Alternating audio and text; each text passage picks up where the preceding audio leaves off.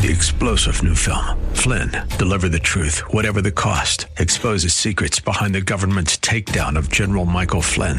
Flynn knew what the intel world had been up to. He ordered the first audit of the use of contractors. This set off alarm bells. He told the truth. He was the most dangerous person for Donald Trump to hire. They had to get rid of Flynn.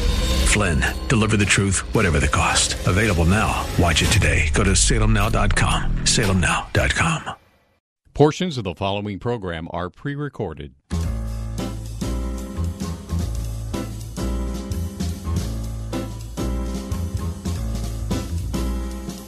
Welcome to another edition of The Ride Home with John and Kathy, live from the Salem Pittsburgh studios. And now, here are your hosts, John Hall and Kathy Emmons. Well, good afternoon. Thanks for coming along for the uh, this new edition, the sick bay edition of the Mm-hmm. Ride Home with John and Kathy. Kath, good to see you. Uh, we talked a little bit briefly about uh, our shared pain yesterday. You did. So uh, let's go for a medical update uh, yeah. And live and in what- person. That's what everybody tunes into the ride home for, right? How are those guys feeling? Yeah. So two weeks ago, yesterday, John had shoulder replacement surgery Yep. um, at a UPMC hospital, and uh, then as we, Mike and I, were having a great time, you know, just doing the show and you know trying to fill in for John and do the best we could, and then I got hit with a kidney stone, Mm. then I couldn't go on. I Yeah. couldn't.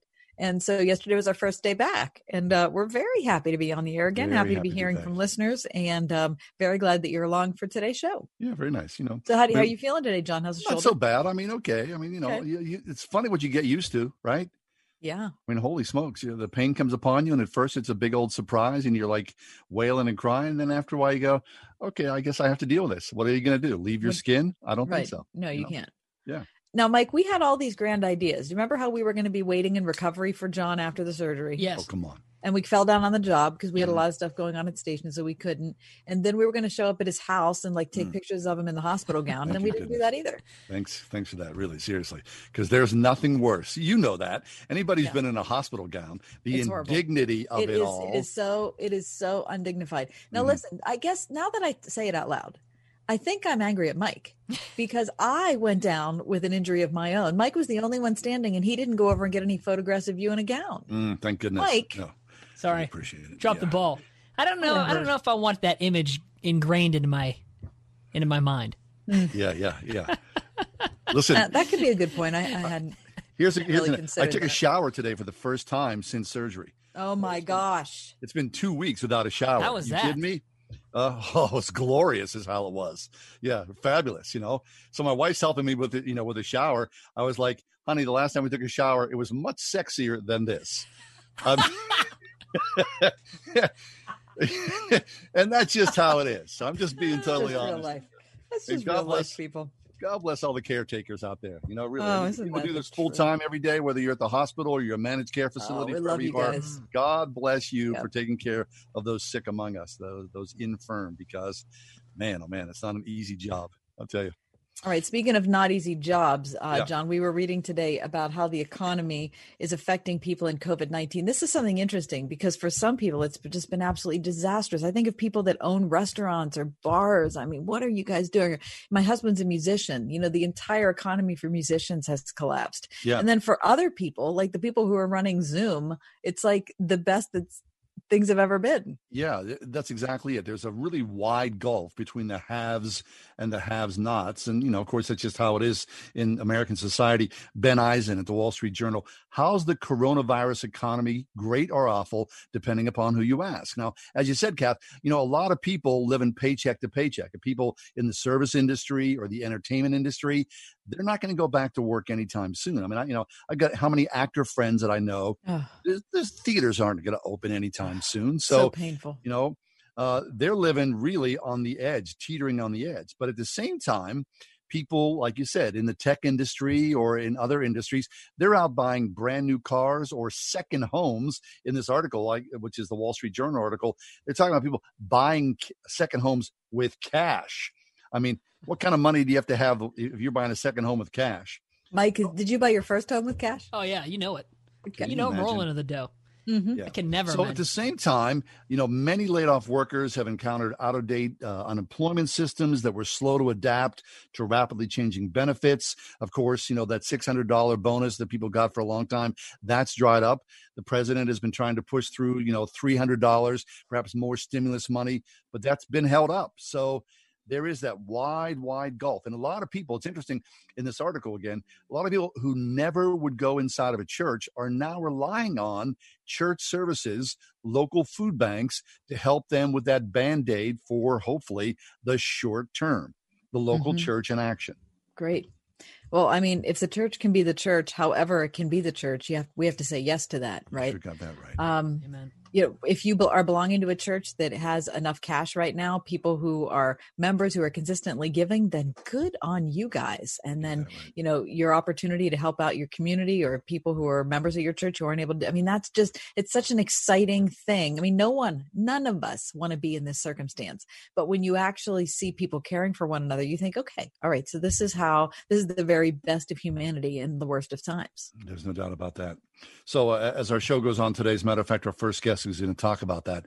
W- what is it like to be unemployed? How do you mm-hmm. navigate that in this pandemic era when uh, seemingly there is no end in sight? We've got that guest coming up and many other topics as the show gets underway. We sure do. We're so happy to have you along. It is the Wednesday edition of The Ride Home. John and I are back live. Mike's holding everything down at the uh, studio. And uh, again, we're happy that you're here. So good afternoon, and we'll see you soon. Be back in a minute.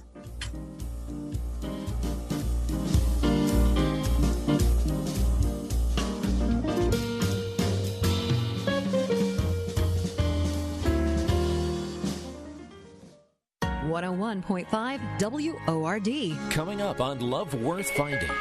This scripture is not just what has happened, it is what is happening. It is not just what God has said, it is what God is saying to our society today because history is like a broken phonograph record. It just keeps repeating itself.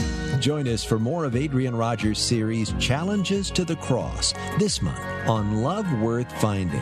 Tonight at 11 on 101.5 WORD. Diabetes, high blood pressure, anxiety meds, everyone's on them. If you're a 50 year old male, maybe a bit porky, and you may even have type 2 diabetes, a million dollars of term insurance may only cost you about 200 bucks a month. Call Term Provider. Speak with Big Lou at 800 555 2085. Big Lou will find a term life policy for you even if you have type 2 diabetes, are overweight, or have high blood pressure. Term Provider has helped thousands of people like you who think they can't afford term life insurance. To buy a million dollars of affordable term life for you, all you need to do is call Big Lou at 800 555 2085. Lou will make sure the scales are tipped in your favor. Call 800 555 2085. Big Lou will answer your call and work to fit you into a term life policy that you can afford. Remember, Big Lou's like you. He's on meds too. Call 800 555 2085. 800 555 2085. My buddy's son was being married this summer, and as a soon to be newlywed, was filled with hopes and dreams and grand plans for the life that lay ahead. And so he'd often drive through his favorite neighborhood and cruise the houses that were for sale. Well, as it were, one Saturday morning, he walked into an open house and literally saw the house of his dreams. He was so floored that he called his fiancee, and an hour later, the both of them were standing in the living room of the open house, not believing that this house in this neighborhood was up for sale and within their budget. Yes. One problem, though. They weren't pre approved for a mortgage yet. And wouldn't you know it? The house was so sweet that it quickly attracted multiple offers, leaving the soon to be married couple on the outside looking in. Don't have the rug pulled out of the house of your dreams. One phone call to United Faith Mortgage will quickly get you on track and pre approved to be that serious buyer. Faith and family say it all. UnitedFaithMortgage.com. United Mortgage Corp, Melville, New York. MLS number 1330. Department of Banking. Mortgage Lender License number 22672. Hi, this is Hugh Hewitt. This radio station has been telling you about the importance of November's election for months. The outcome could vastly change our country's future. If you believe in all of your First Amendment freedoms and you want your family to pursue the American dream, your values are on the line. Make sure that you're registered and make your plans ahead to vote, whether at your polling place or by absentee. This election is critical. We're at a crossroads. Make sure you vote.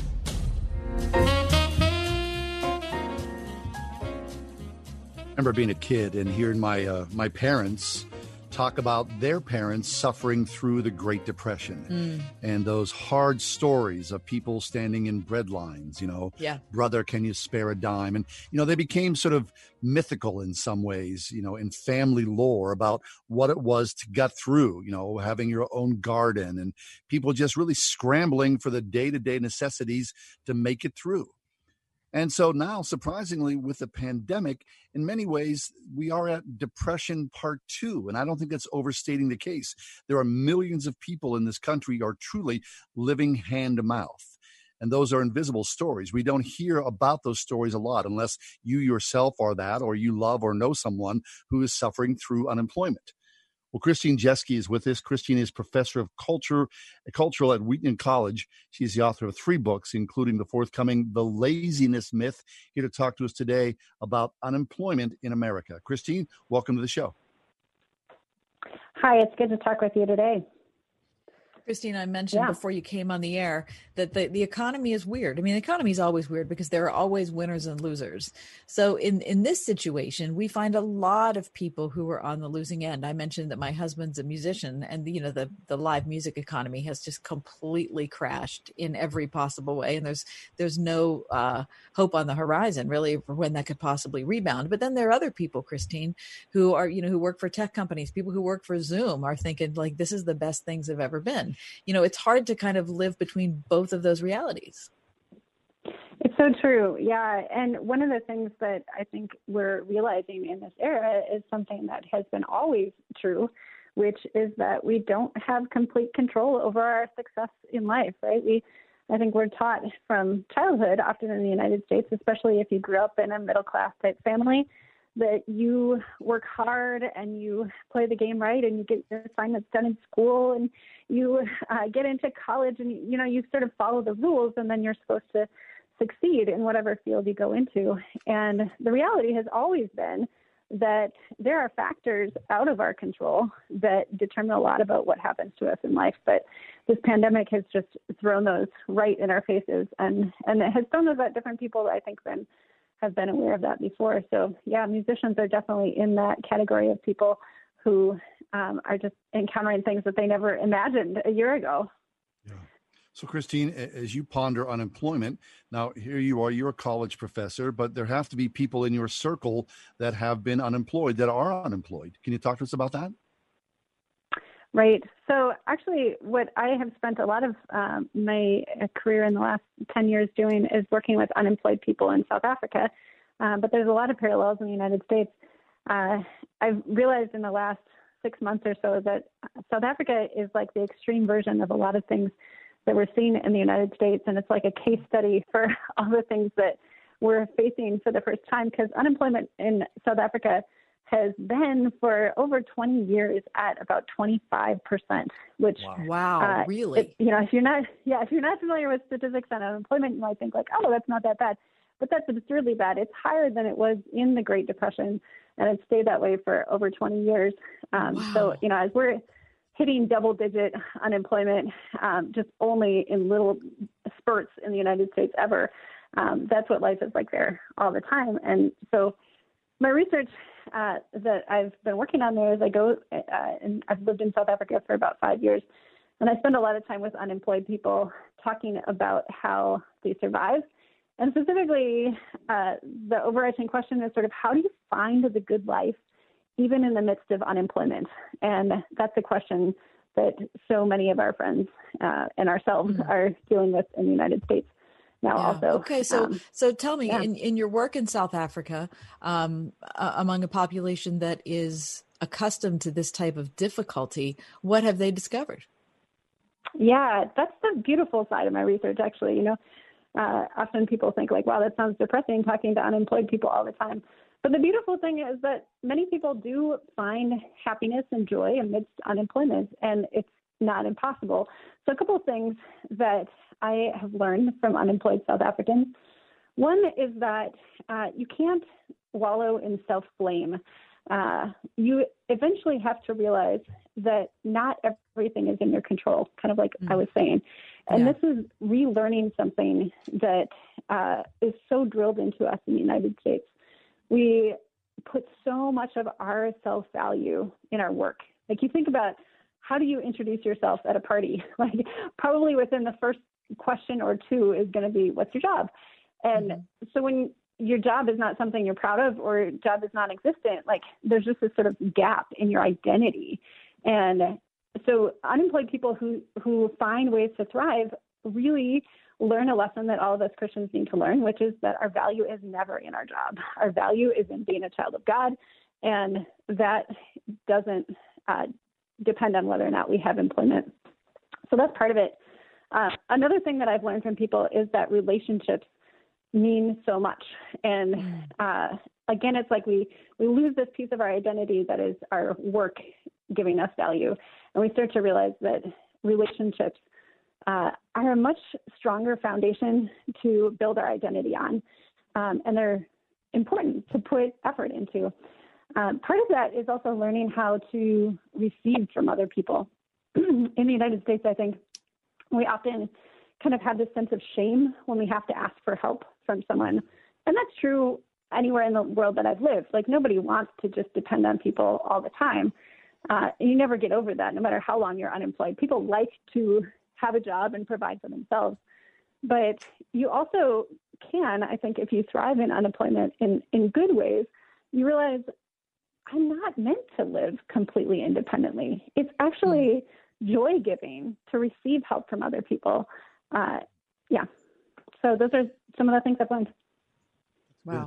So, uh, Christine, I remember years ago, um, I was uh, on a ministry trip and I was in Haiti, and in, they were helping support. This ministry was helping to support women, you know, with micro loans, and they mm-hmm. had bought uh, several um, sewing machines, and you know, there were young women who were learning to be seamstresses and standing around in this small village, you know, limited resources, very uh, uh, few places where there was electricity. But outside the circle that we were in, there was a man who was listening to the conversation, and someone made reference to the man, and he was kind of like leaning against the wall, and they said, "Well, what about him?" And the women were like, "They were like, well, you know, there's no hope there because there's no hope for the men with jobs." And the guy kind of like, you know, he sort of shrugged his shoulders like he himself was hopeless. And, and I think about mm-hmm. that man from time to time because in an area where there is very limited opportunities, mm-hmm. that that hopelessness has to be a cancer in people's lives. Because you know for yourself and for anybody who enjoys working there is a, a thrill in many ways. And uh, you're you're exhilarated right. with a good day's work. There's something that's very powerful that's spiritually active in, in a quality day of work. And so to be uh, yeah. denied that or not have that is a great crime against yourself in some way.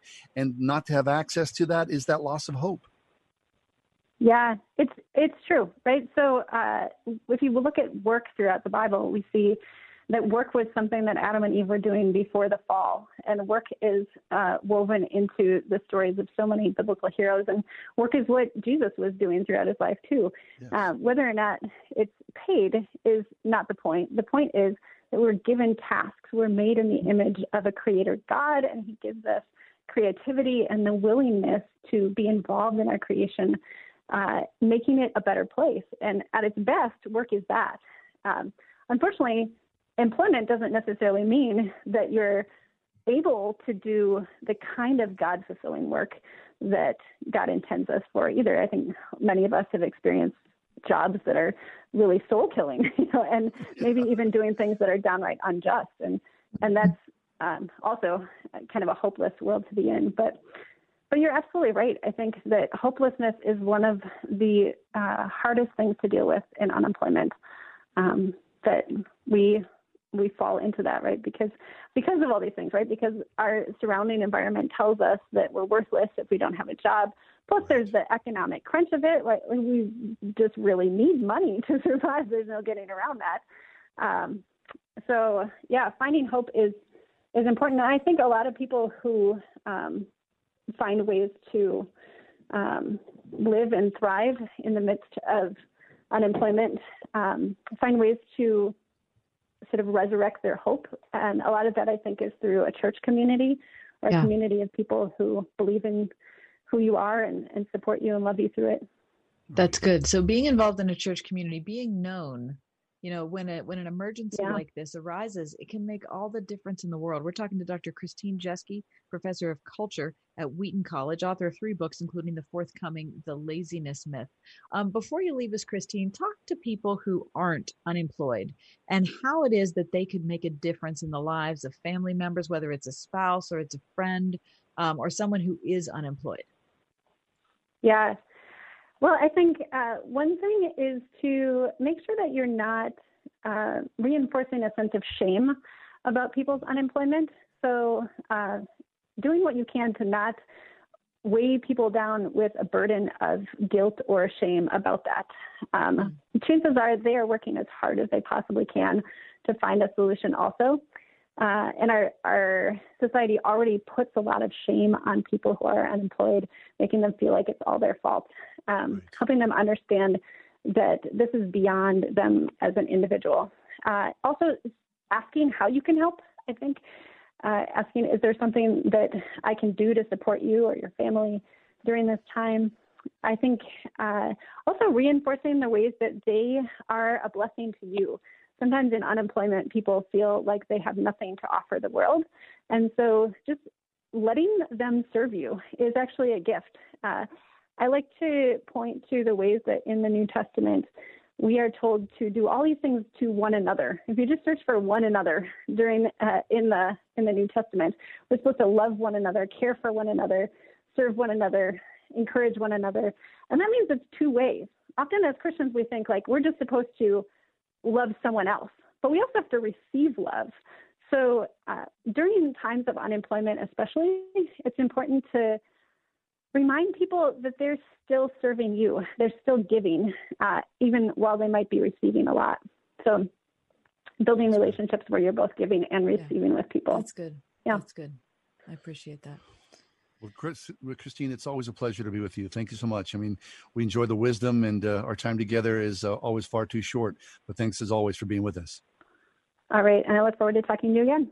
We as well. Bye-bye. From Wheaton College, Christine Jeske has been with us. We're talking about unemployment. It's good, right? If you know somebody who's unemployed, what can you do to help them, right? To uh, ease their burden. It's something that we all need to consider during these very difficult times.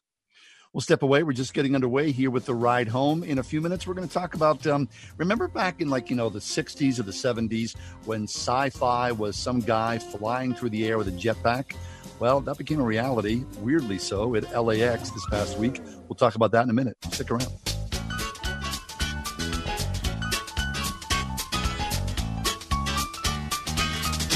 We can hardly believe it, but it's time for the last barbecue of the summer at the Springhouse in 84. Don't miss out on this great summer taste treat and come to the Springhouse this Labor Day for fantastic chicken cooked over the pit with lots of country vegetable casseroles, homemade rolls, homemade desserts, and of course our own Springhouse chocolate milk. Eat in our picnic patch or sun porch or take it home to your own picnic. And although this last chicken barbecue marks the end of the summer at the Springhouse, it also signals the beginning of lots of fun fall events. We'll soon be having hog roasts and pumpkin patch hay rides, plus lots of other special events to celebrate this beautiful autumn time of the year.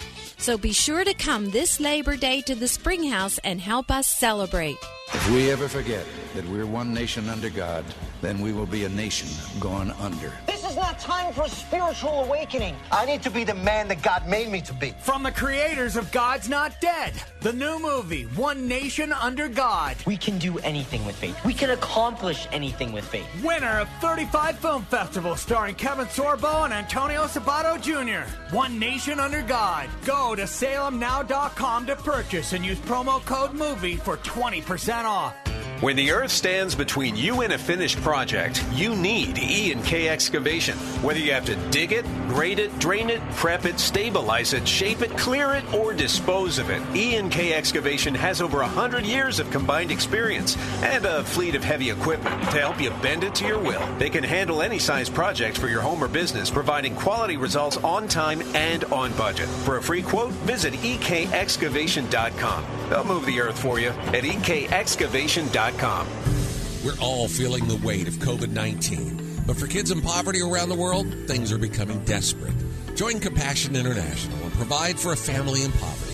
Make your one time $40 gift. Text HOPE to 83393. This radio station accepts political advertising. In fact, we are required to do so by federal law. We understand that not all of our listeners will agree with statements or positions taken by all of these candidates, and sometimes neither do we. This radio station is an important part of this community, and therefore the candidates want to bring their message to you via our airwaves. We do so as a public service, and we are required to do so. Regardless of your position on these issues, please make sure you register to vote so your voice is heard.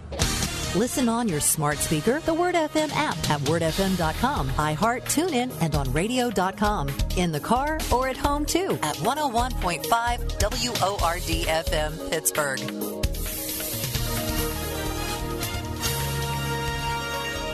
Mostly cloudy, humid for this afternoon with a heavy thunderstorm, high 80. An evening thunderstorm, otherwise cloudy, humid tonight, low 67.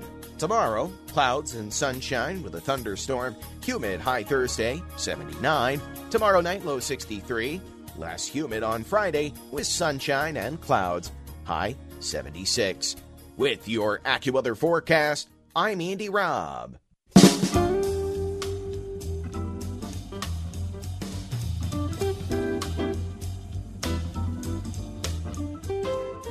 Monday at Los Angeles International Airport. It's a bird, it's a plane, it's a guy in a jet backpack. A couple of pilots got a surprise while approaching LAX over the weekend when they spotted somebody apparently flying at about 3,000 feet in the air with a jetpack. a pilot of American Airlines Flight 1997 radioed the tower Sunday evening to make the unusual report. Quote, Tower, American 1997, we just passed a guy in a jetpack. An air traffic controller, noticeably taken back, said, American 1997, okay, thank you for the update. Left side or right side? Off the left side, the pilot responded, at maybe 300 yards from us. At least one other pilot, a Southwest Airlines flight, also spotted the unusual aviator. Tower, we just saw the guy pass by us.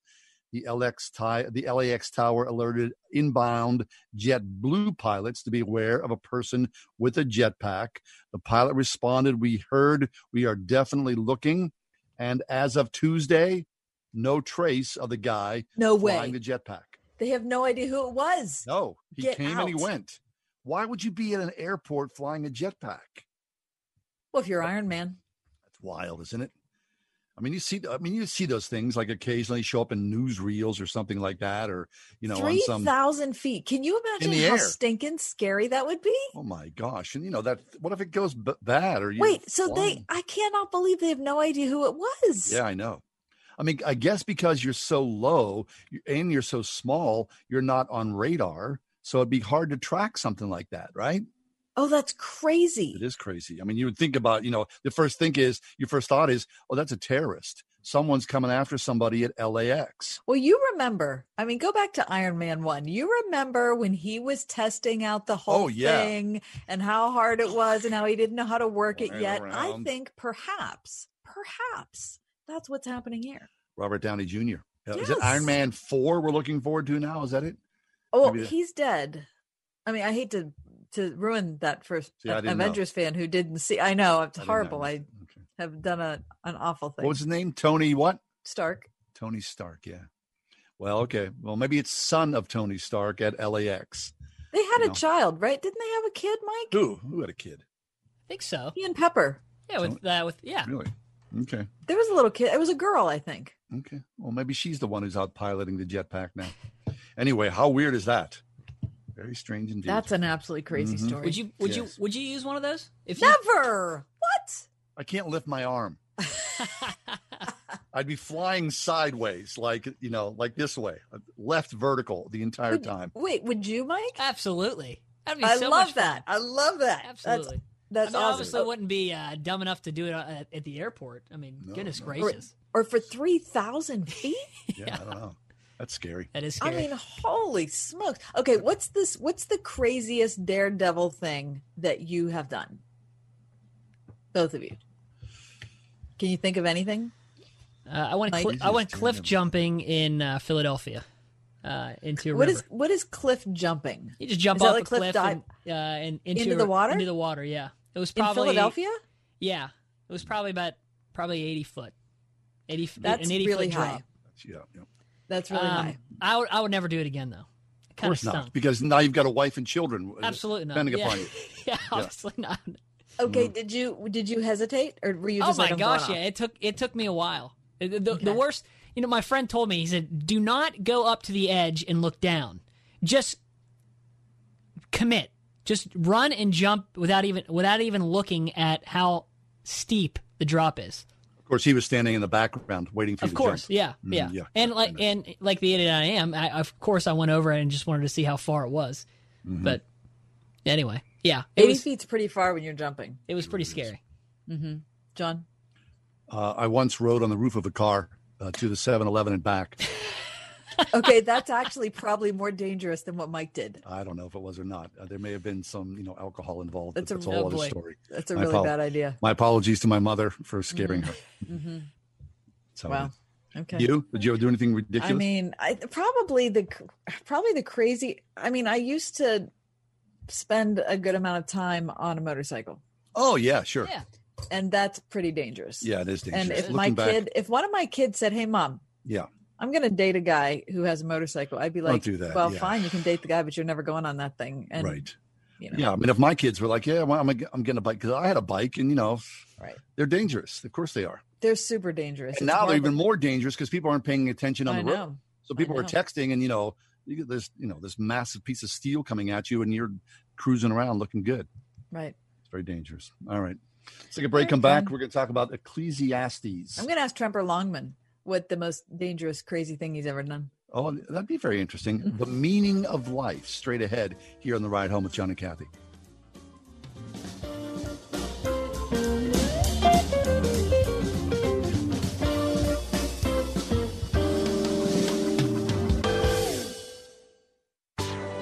One hundred one point five WORD. Fear of death has no place in the life of a Christian. Dr. Michael Youssef. If I did not know that Jesus, who defeated death and the grave, is awaiting me on the other side, if I did not know him as my beloved Lord and Savior of my life, if I did not know how wonderful heaven is, I would be fearful of death too. Learn more this week on Leading the Way. Tomorrow morning at 6:30 on 101.5 WORD. We're all thinking a lot more about staying safe these days. Windows R Us Pittsburgh is no different. When it comes to working around your home, Windows R Us remains committed to the safety of you and your family. For roofs, gutters, and downspouts, siding, and of course, windows, Windows R Us Pittsburgh can answer the call. With over 50 years of home remodeling experience, Windows R Us has earned its reputation as the area's premier exterior replacement company. And all work will be done in strict compliance with the government's social distancing guidelines. If you've had damage, you may be eligible for a free repair or replacement. Visit windowsoruspittsburgh.com for a free inspection from one of the highly trained appraisers. You'll love their no pressure approach, no hidden fees, and one of the fastest turnaround times in the industry from a company that will never skip town when it comes to honoring their warranty. Why pay double? Trust the area's premier exterior replacement company. WindowsRUsPittsburgh.com. That's WindowsRUsPittsburgh.com. Today, everyone is expecting you to maintain a new level of clean, from customers and employees to students and staff. Cintas has the essential products and services to help you carry out cleaning protocols effectively. We'll keep you well stocked with cleaning supplies, professionally laundered uniforms, and other essentials like face masks, hand sanitizer, and thermometers. Give everyone the confidence they need to keep coming back. Visit Cintas.com and get ready for the workday. For more than 20 years, investigative filmmaker Tim Mahoney has traveled the globe for evidence of some of the Old Testament's most miraculous events. Now, with the Red Sea Miracle Part 2 Journey to Egypt and Beyond, as Tim interviews the world's foremost experts to discover the truth. The results are faith affirming and fascinating. You must see Patterns of Evidence The Red Sea Miracle Part 2. To see this powerful documentary and others in the series, go to salemnow.com and use the promo code Pittsburgh for 20% off. Greetings, this is Terry Hanna, host of Christians with Secret Addictions, with over 27 years of recovery from multiple addictions. There's a saying in the recovery community meeting makers make it. And through our higher power, Jesus Christ, and implementing the 12 steps of recovery founded in the Word of God, you too will recover and heal. Why not join us at our meeting every Sunday evening at 6:45 p.m. on 101.5 WORD. Since time has begun, priests, poets, philosophers, regular people have questioned, wondered, pondered the meaning of life. Well, Tremper Longman is with us. Tremper has been a regular guest on our show, authored or co authored more than 30 books, including The Lost World of the Flood, How to Read Proverbs. His newest and timely book is the Bible, uh, called The Bible and the Ballot Using Scripture in Political Deci- Decisions. But Tremper Longman is here today to talk to us about Ecclesiastes and the me- meaning of life. Tremper, Doctor, welcome back to the Hey. show. How are you today? Great, John. Thanks. Hi, Kathy. Hi, Tremper. Before you came on, Tremper, we were talking about um, unemployment and just the hopelessness that unemployment can create. Hmm. And um, Yeah. if you're like, if you think that you know you're the only one who's ever felt as hopeless as you are, probably reading an ancient book like Ecclesiastes can make Hmm. you feel like you have a lot in common with a lot of other people. Mm, that's right. That's right. Yeah. And uh, one of my sons has uh, lost his job due to the pandemic, looking for a new job. So, um, and uh, and that's exactly right. I mean, so the book of Ecclesiastes, when you first read it, you think this isn't much help because he keeps saying meaningless, meaningless, everything is meaningless, right? And you kind of resonate with that. Uh, but then you realize that the teacher or the preacher who is speaking in the middle of the book isn't the final word in the book, but he's pointing out something really important, which is if you try to find your purpose in life in work or money or uh, even relationships or wisdom or pleasure, uh, if that's the most important thing to you, you'll you'll end up saying meaningless, meaningless. Everything is meaningless because he's looking for meaning under the sun. And so uh, we might lose our money, we might uh, lose our job, et cetera, et cetera. And unless, as the second wise man at the very end says to his son, fear God and obey his commandments and live in the light of the future judgment. What he's saying to his son is, you know, put God first and everything else finds its proper place. So if you want to find the meaning of life, that's the most important message, which makes the book of Ecclesiastes an eternally relevant book, I believe. Hmm. Tremper, uh, John made his career in acting for a long time. And so over the years of doing the show, we've talked a lot about Christian art, um, about, you Hmm. know, Christian music, about Christian film, and how in a Hmm. lot of instances they are in some ways dissatisfying. And, you know, one of Hmm. the things we've landed on is the fact that I think Christians are uncomfortable asking the questions. I think we're more comfortable giving the answers. Um, Mhm, but mhm. but Ecclesiastes is the perfect book. It's just it's asking all the questions, right? That it's a beautiful book to read. It's a read. It's a painful book to read, um, but Yeah. it's an important it's an important thing to read. Like like watching a, a Shakespeare tragedy or you know some Hmm. work of art that speaks truth to us in times when we really need to hear the real thing.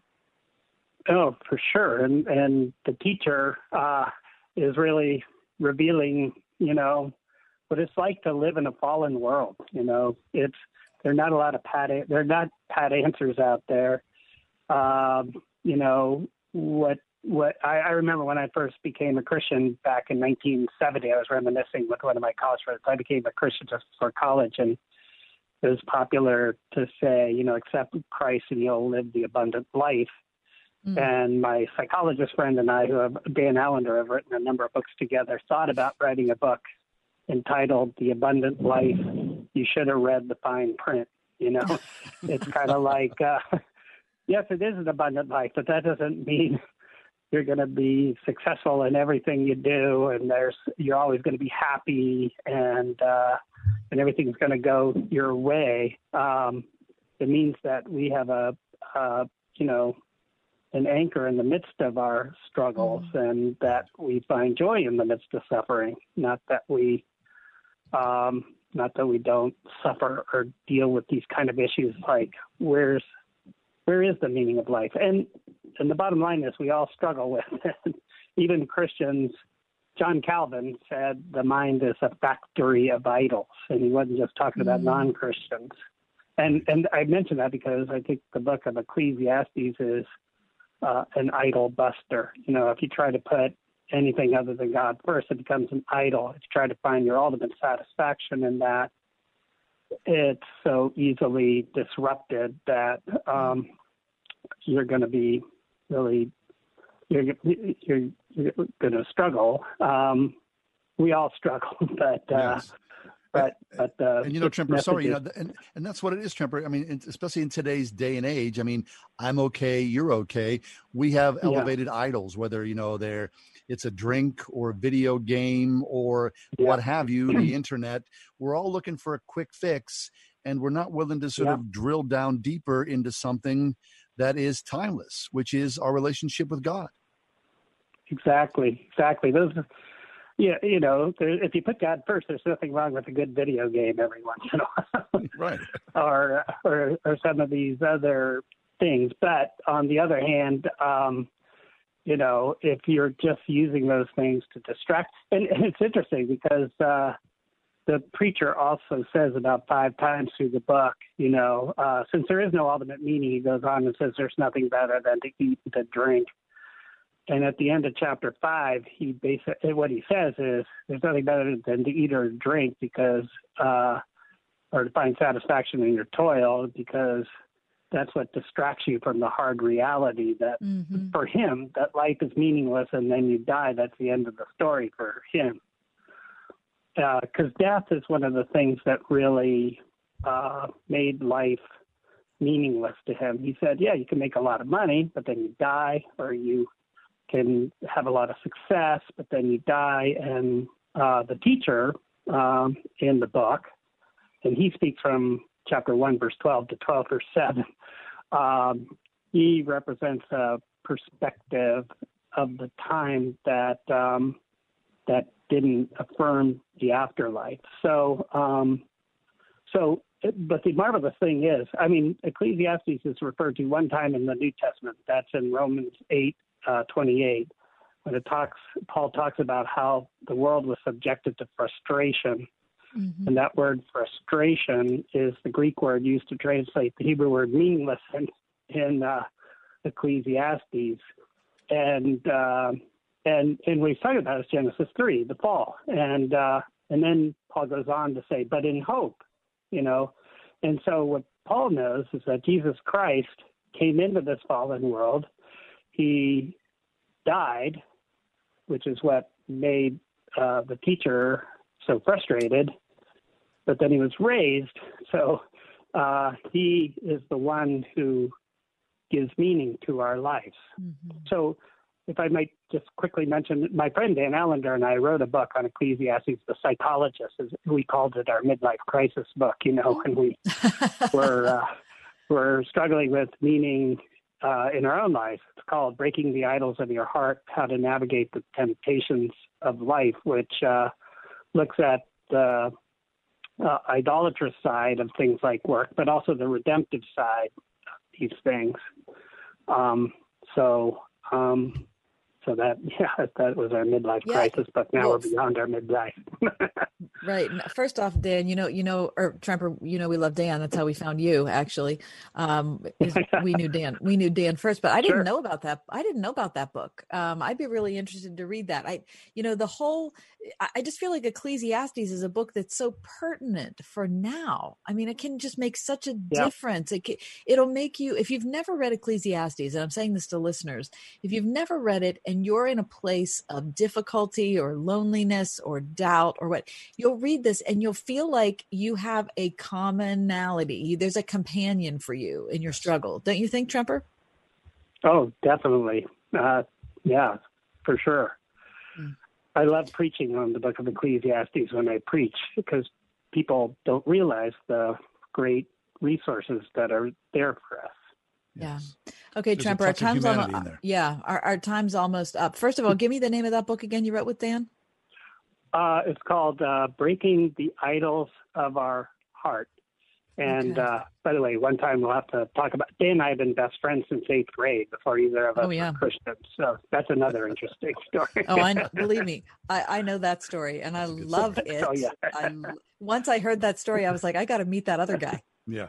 The flip side of that coin. Exactly. Okay, Tremper, but before you leave us, I got to ask you uh, before you came on the air, we were talking about this crazy story in the news today that the FBI is investigating a man who was flying in a jetpack at 3,000 feet over LAX. He's, ye- he's yet to Oh, be identified.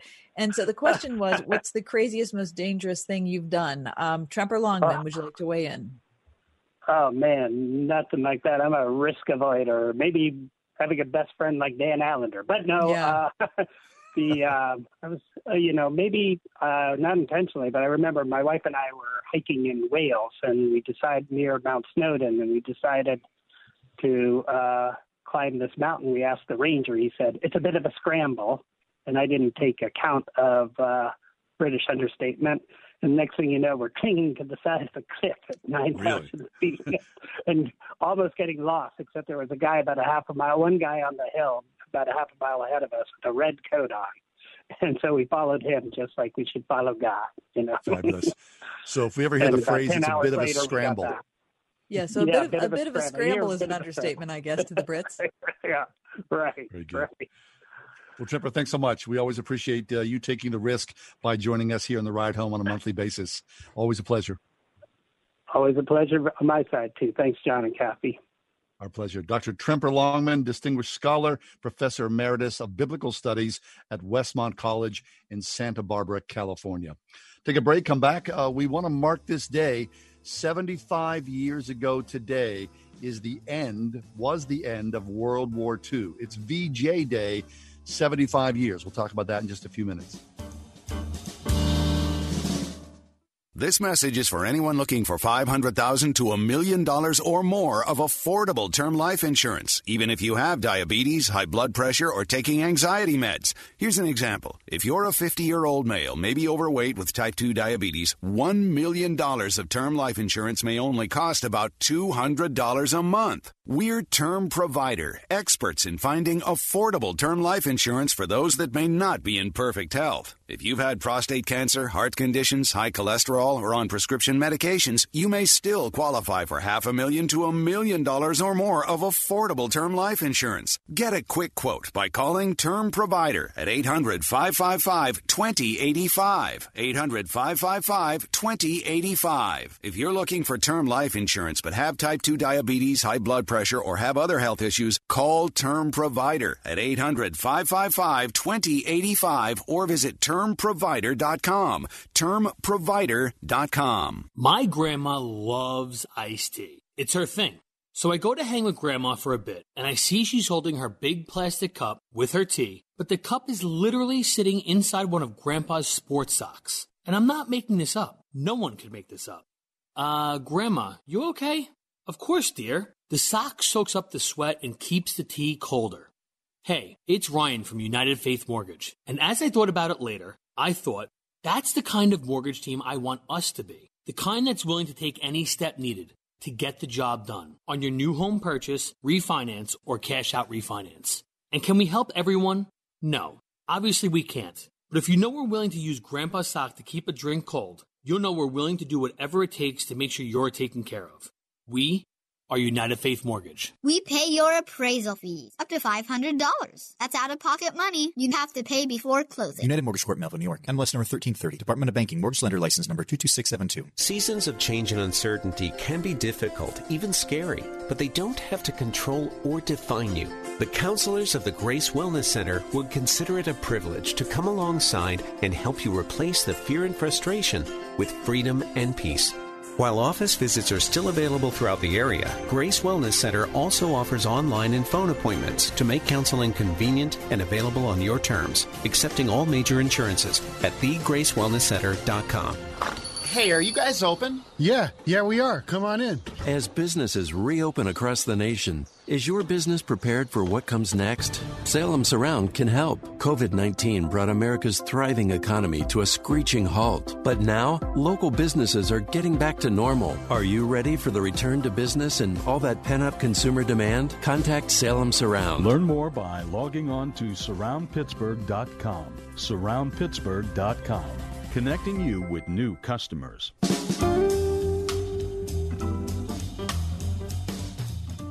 This is a, very large day in the history of the United States. September 2nd, 1945, was the formal surrender which occurred, which occurred aboard the battleship USS Missouri in Tokyo Bay in Japan. Now, August 15th is usually known as Memorial Day for the end of the war. The official name of the day, however, is the day of mourning of the war dead uh, for the Japanese. Uh, after the one two punch of the Americans bombing Hiroshima and Nagasaki, the Japanese were so stunned, of course, the entire world was, at the might and the power of the atomic bomb.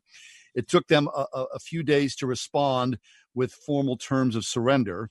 But on this day in that Tokyo Bay, leaders from around the world, mostly military leaders, gathered and they sat on board the USS Missouri, where they signed the the, uh, the papers of surrender. The whole ceremony for surrender lasted less than a half an hour. Mm. But the day before, Harry Truman went live on radio and he addressed the country in a, a, speech that was about eight and a half minutes long. We're going to play a small clip, maybe a couple of minutes or so, but here's Harry Truman from 75 years ago today. My fellow Americans, Supreme Allied Commander General MacArthur, and Allied representatives on the battleship Missouri in Tokyo Bay. The thoughts and hopes of all America, indeed of all the civilized world, are centered tonight on the battleship Missouri.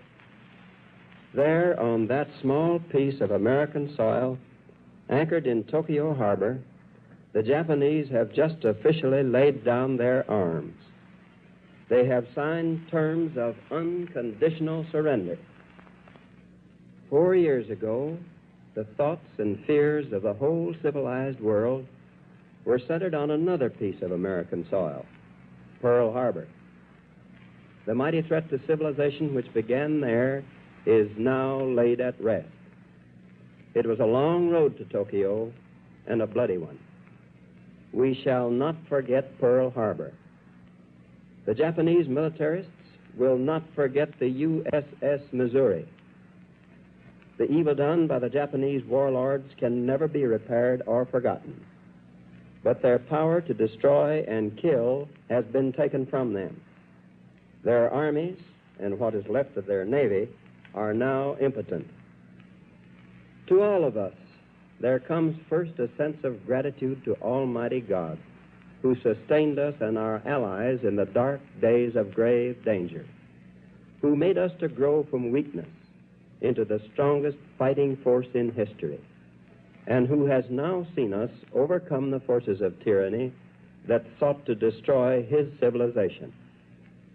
God grant that in our pride of this hour we may not forget the hard tasks that are still before us, that we may approach these with the same courage, zeal, and patience with which we faced the trials and problems of the past four years. Our first thoughts, of course, thoughts of gratefulness and deep obligation, go out to those of our loved ones who have been killed or maimed in this terrible war. And so there's Harry Truman. Uh, the entire address is about eight and a half minutes long. Do yourself a favor. You can look it up easily on Google this evening. It's a beautiful speech to think about 75 years ago today. Finally, the war was over and America was safe. The world was safe against tyranny from Nazi Germany and uh, the, the, Japanese Imperial Army. Fabulous day. Mm. To thank God in all that yeah. mix. Well, I think about the relief that we'll feel when we have a vaccine for COVID Yes. You know, that type of like, oh my gosh, our long national nightmare is over. Um, our, and it's not just our national nightmare. Of course, it's everyone's national nightmare. Um, but that sense of, you know, we have finished what we set out to do. And it was at incredible cost. To think all those lives that were lost. But more than anything, when I think about that forward motion of the United States of America, that they were single minded. They were united as one people to defeat an enemy.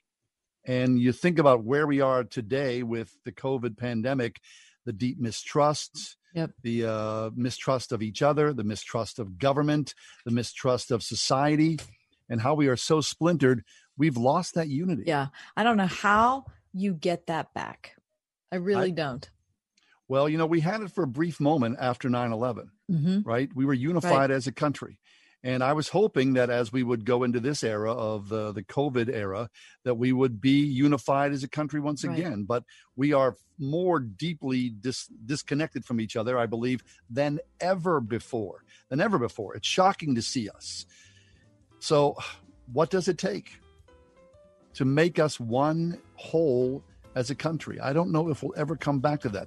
I don't want to be pessimistic here. Right. In the middle of it all, of course, if you're a believer in Jesus Christ, that's where you start. Mhm. And Harry Truman had the wisdom to know that, to thank God first, to bring to bring praise to God in the midst of all that turmoil. That's what we've lost. God in the middle of society. And if we could just reclaim that miracle of miracles, we would be the greatest nation once again. We'll take a break, come back, stick around for the five o'clock hour. Reverend Dean Weaver is going to talk to us about it. Speaking of COVID, we're going to talk about COVID from an international perspective. Things are bad here, but what about the rest of the world, especially in undeveloped countries? Stay tuned for that. Ask Alexa to play the word Pittsburgh to hear us there. We're on your Google speaker too, plus iHeart, TuneIn, and on radio.com. 101.5 WORDFM, Pittsburgh. With SRN News, I'm John Scott. As thunderstorms threaten, President Trump sped through a VJ Day speech during a visit to Wilmington, North Carolina. The president trumpeted American strength and appeared before a World War II era battleship to declare the port city of Wilmington a World War II heritage city. He honored war veterans, including 97 year old Herschel Williams, the sole surviving Marine from the war to receive the Medal of Honor. The federal budget deficit is projected to hit a record 3.3 trillion as huge government expenditures to fight the coronavirus and to prop up the economy have added more than 2 trillion to the federal ledger. United Airlines says it plans to furlough 16,370 employees in October. That's down from an earlier target of 36,000. On Wall Street, the Dow picked up 454 points today. The Nasdaq ahead 116. This is SRN News. Hi, this is John Hall telling you how much I love my pillow and how it's really changed my sleep. Check out the new mattress topper. It's truly amazing. I don't know if I love my pillow or the my pillow mattress topper more. Get a my pillow mattress topper and get some of the best sleep of your life. It comes with a 10-year warranty and a cover that's washable and dryable. It is made in the USA and backed with Mike Lindell's 60-day money-back guarantee mypillow.com. Save 30%, use promo code WORD or call 800 391 0954. When you do, Mike will give you two standard My Pillows for free. That's mypillow.com, promo code WORD, or by calling 800 391 0954. Seriously, get the best night's sleep of your life. It's all about My Pillow, 800 391 0954. For the best night's sleep in the whole wide world, visit mypillow.com. This is Albert Mohler with another word about the upcoming election.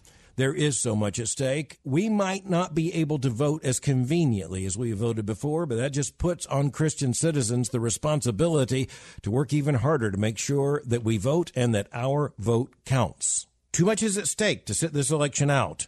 So, whatever it takes, go vote.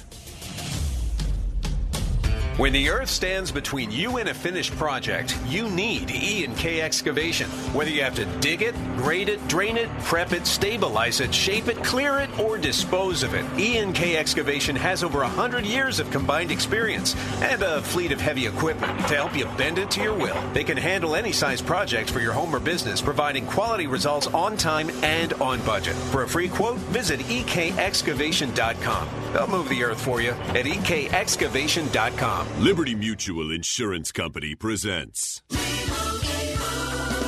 And Doug. Breathe out and repeat after me.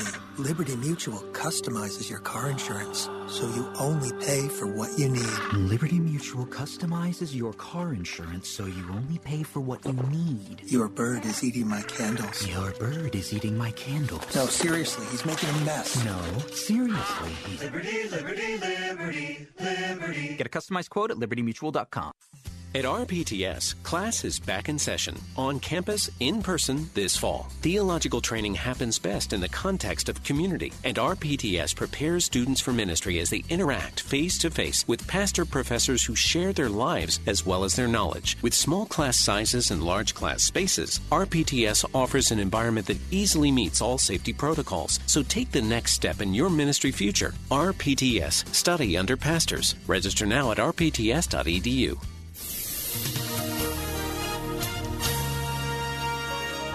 Mostly cloudy, humid for this afternoon with a heavy thunderstorm, high 80.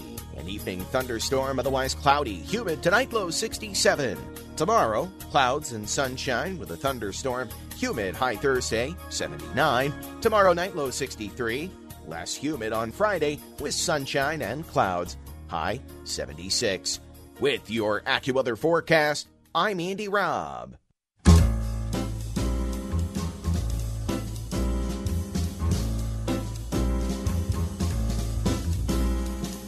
Welcome to another edition of The Ride Home with John and Kathy, live from the Salem Pittsburgh studios. And now, here are your hosts, John Hall and Kathy Emmons.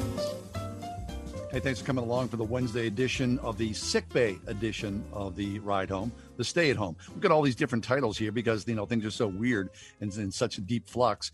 Kath and I have been under the weather. We've uh, documented that well, but uh, we are on the mend. Hopefully, uh, at least I am, and uh, Kath remains to be that uh, big question mark. Perhaps something else looms in the future for you. It's not Kath. COVID though. No Not COVID. COVID. We have no, No, COVID. no, No, no. No, John and I don't have COVID. Uh, John's recovering from shoulder replacement surgery. Uh, Shoulder replacement surgery. yeah. Did that's you ever hear pretty- such a thing? No, I can't Neither believe I. they, they had to dig. They had to dig in there and give you like a whole new like piece of machinery. It's mean, I used to think, you know, oh, I knew a guy who had his knee replaced. And I think, oh, that sounds painful. Your shoulder? You're going to replace my shoulder? What are you kidding me? Yeah. It's absolutely nutty. So John's got this 10 inch incision and Mike and I were, you know, interested to like, you know, be so lighthearted about it that we could like bother him during his oh, recuperation. Oh, love we you guys. Thanks. do all sorts of like great bits on the show. And I had all these like funny, had all these, you know, funny plans I was concocting. And then I went and got a kidney stone. And then I was like completely flattened by it, completely Oh, flattened. oh, so anyway, so that I missed all this time. And so now we're both back and I didn't get to do any of the comedy that I was hoping. Oh, gee. High comedy on the shoulder replacement, which has been replaced by kidney stones. Because there's nothing more funny than a kidney stone, is maybe there, Kath? maybe the kidney stone was given to me because I had such Oh, nefarious intent when it came to your shoulder There replacement. you go. There you go. Thank yeah, you, it's hard to get back at it. anyway, John, uh, a terrific article in yesterday's Wall Street Journal about social awkwardness. Um, Yeah. I have a story to tell you. Oh, you do? Yeah, it's about, About your Brit- own social Nope, awkwardness? it's about. We can talk about my social awkwardness later. No, it's about British physician Beth Healey. Okay, she spent a year at the remote outpost in Antarctica as part of a team. Yeah. Okay, scientists doing research for the European Space Agency. Quote, we had quite a lot of training before we went about how returning home can be difficult, she said. And you kind of laugh it off thinking it won't happen to you. Yeah. But sure enough, when Dr. Healey re entered civilization in early 2016, she said she felt uneasy. Quote, one of my good friends met me in New Zealand, and I could feel myself kind of hiding behind her a little bit when we were checking in at the hotel. Really? Normally, she said, I would have been happy to take the lead, but I was all of a sudden hoping that they would speak to her instead. For months, she said, she was nervous getting on a bus and overwhelmed going to the supermarket. Quote, it was really strange. And I think it feels similar to what we're seeing now after isolation because of the coronavirus. She said, but in a way, it was actually easier coming out of Antarctica into the world because nobody else felt the same way. And now everybody is being a bit weird. Oh, that's really interesting. This article is about the fact that when we're talking about little kids going to school, we're saying one of the things that's important is that they have the kind of social adaptation Yeah. Right. They're developing those skills in their head so that they can be, you know, healthy adults. But what about the grown-ups in the room. So all of us are staying at home. We're not going out and doing the normal things. We're going out to see concerts or going to movies or, you know, hanging out with, you know, great Aunt Hilda or whatever it is that you do in your free time. And because we're not, we're actually falling back into the same types of patterns that were experienced by these scientists who spent all that time in Antarctica. Now, I think that's fascinating, right? Because, you know, the daily interactions that we have with, you know, society, it gives us a sense of belonging in some way and security that comes from feeling that you are part of something bigger than yourself.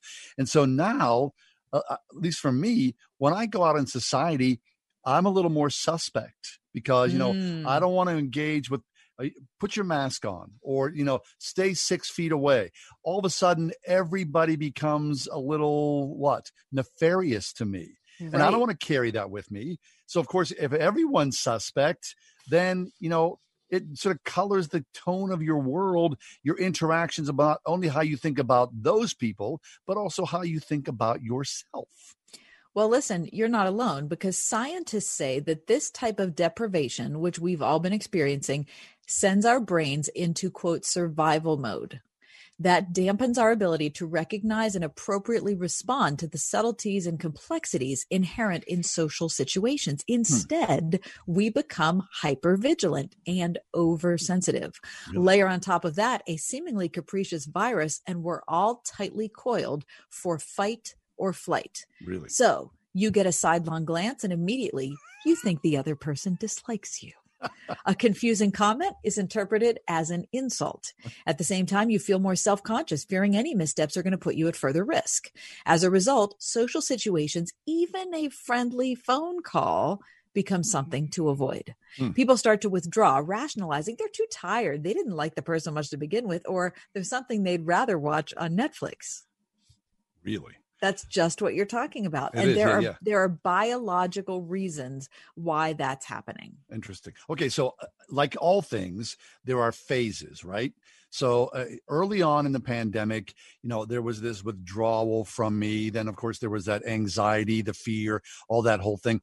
Now, you, you know, I've discovered that I am much more willing to make phone calls than I have been in the past few years. You know, most of my communication with people has been texting the last few years. Now I'm hungry to be on the phone. I want to talk to people has that affected you in any way differently? Yes, I. You know how much I hate to talk on the phone. Yeah. I mention this always, especially when we're doing some type of uh, fundraising situation where I say, "Look, if you're like me, you don't want to talk on the phone. You can call you, you know, make your gift online." Yeah, that's because I've just never enjoyed that. I, I definitely. I mean, I still don't like to talk on the phone, but I, I see much more benefit mm. from it than I ever did before. Yeah. Um, going back to the article, John, it says feeling lonely or isolated is as much a biological signal as hunger or thirst. And just like not eating when you're starved or not drinking when you're dehydrated, failing to interact with others when you're lonely leads to negative cognitive, emotional, and physiological effects. I bet. Well, heck, look at people, you know, they've talk, documented this, those poor people who are left, you know, in isolation in prisons, right? right? Solitary confinement, that will drive you out of your mind. Right. Right. In fact, part of the article talks about people who are in solitary confinement.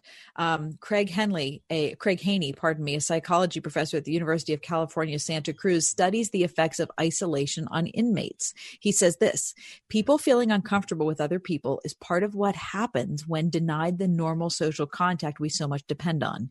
In every interaction, you have to make countless intuitive judgments. You got to interpret words, gestures, expressions. You have to react appropriately. You've also got to get the timing and the pacing right, right, as well as how much to share, right? And when is oversharing, right? Social interplay is one of the most complicated things we ask our brains to do. Hmm. In normal circumstances, we get a lot of practice, so it becomes kind of seamless. You don't think about it. But when you have fewer opportunities to practice, like has happened to all of us during COVID, you get off your game. Hmm. The surreal and clunky quality of virtual or masked interactions often just makes things worse. Okay, so maybe that's a good that's a good small business venture. Once this is over, you could do a so an awkward social structure workshop to invite people to back in to learn well, listen, how to learn. That's not a bad idea because talking. This is the same advice from the same doctor who studied uh, inmates who were in solitary confinement. Hmm. He says this. He said it's a slippery slope but we advise taking steps to keep your social skills as nimble as possible during Yes. an unsocial time. Dr. Haney said the inmates who rebounded after solitary confinement are the ones who realized that their isolation was a serious threat to their sense of self and security. Oh, and then they took every opportunity to reach out to other people. Quote, the guys who survive best are the ones who write letters, who maintain visitation, who maintain communication with other people, even if it's just through the walls of a cell block. It's the ones who withdraw deeply in and eschew contact with others who end up doing the worst. Interesting. All right. So let's sharpen our social skills, take away our awkwardness, our shyness, our fear, and uh, be out and engage with each other. Right. Okay, now here's one last thing. Yeah. When you get back, when COVID's over, when we Yeah. have a vaccine, when things are returning to normal, the number one thing that this doctor is saying in the Wall Street Journal is give yourself some time and recognize that people aren't going to be the same as they were before this thing started. Oh, they Dr. won't be. Healey, Dr. Healey said the crew members from her polar expedition, you know, the one we were talking about in Antarctica, who had the Yeah. greatest difficulty reintegrating, were the ones who expected to resume jobs and relationships exactly where they left off. But people inevitably change. And certainly after something significant like what we've all experienced, it upends lives, shakes confidence in what people thought they knew, values shift, personalities alter, and none of us are the same. So give yourself and everybody else a break. Have patience for your own and other people's weirdness. All right. That's the word for the day. There is. Patience for your own weirdness and then Mhm. some. It's a great article. You know what? I'll post it on our Facebook page, The Ride Very Home nice. with John and Kathy. Let us take a break, come back. Reverend Dean Weaver is with us in a few minutes. We're all talking about COVID here in Western Pennsylvania, how it affects us. But what about from an international perspective? What about villages somewhere in Africa or Senegal or Ethiopia? What does that look like?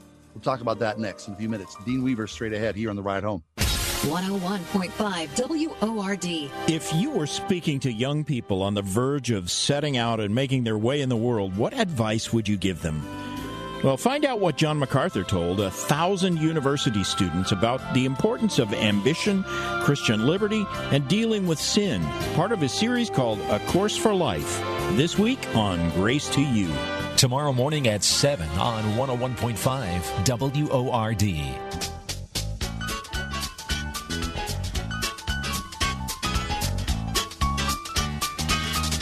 We can hardly believe it, but it's time for the last barbecue of the summer at the Springhouse in 84.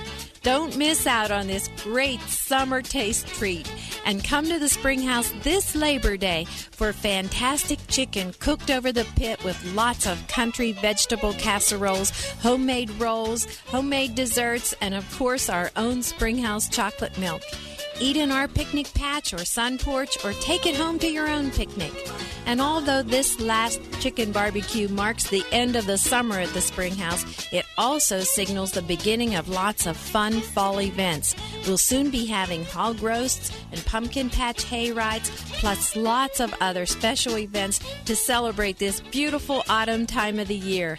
So be sure to come this Labor Day to the Springhouse and help us celebrate. The Original Mattress Factory is always looking for good people to join our team. If you're interested in a sales, manufacturing, or delivery position, we offer competitive pay and exceptional benefits packages. Integrity and strong work ethic are essential because at OMF we strive for excellence in all that we do. To learn more about our company and our unique business model, visit us at originalmattress.com. You can stop by any of our locations or visit the employment section on originalmattress.com to complete an application. Got grays? Then you've got to get your hands on the number one root concealer in the world from L'Oreal Magic Root Cover Up Spray. In just three, two, one, you're done. Sprays on easily, dries in a flash, washes out in one shampoo, works on every hair color and every hair texture. Magic Root Cover Up Spray. With eight beautiful shades that blend right in, you'll see why it's number one. Magic Root Cover Up Spray by L'Oreal Paris. Look for the turquoise can at your local retailer. This radio station accepts political advertising. In fact, we are required to do so by federal law. We understand that not all of our listeners will agree with statements or positions taken by all of these candidates, and sometimes neither do we. This radio station is an important part of this community, and therefore the candidates want to bring their message to you via our airwaves. We do so as a public service, and we are required to do so. Regardless of your position on these issues, please make sure you register to vote so your voice is heard. I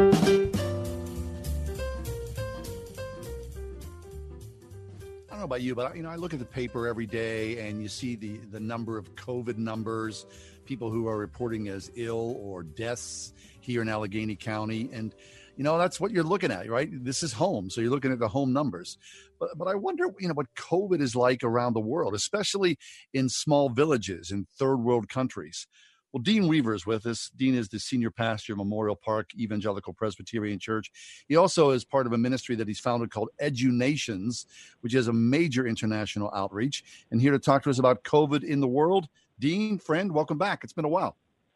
It has been. It's good to be with both of you. Uh, I long for the days when we're able to do it in the studio again. I miss your faces.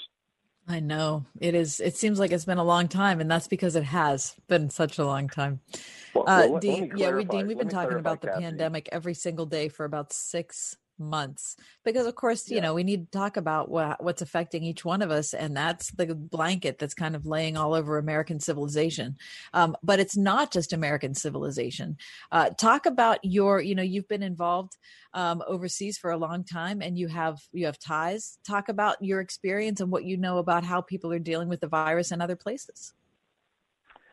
Well, I mean, I think, uh, Kathy, we we all tend to be um, in our own bubbles, whether that's you know our family bubble, our Allegheny County bubble, our Pennsylvania bubble, or our American bubble, and we fail to appreciate that this is a global pandemic, um, and we don't always appreciate, you know, that when things are are going well here, or going better here, or are stable, or we flatten the curve, or whatever the the languages of the day. Um, there are other places on the planet where it is just spiking and ravaging, where they don't have the access to health care that we have. They have a lot of um, extenuating comorbidity um, uh, circumstances.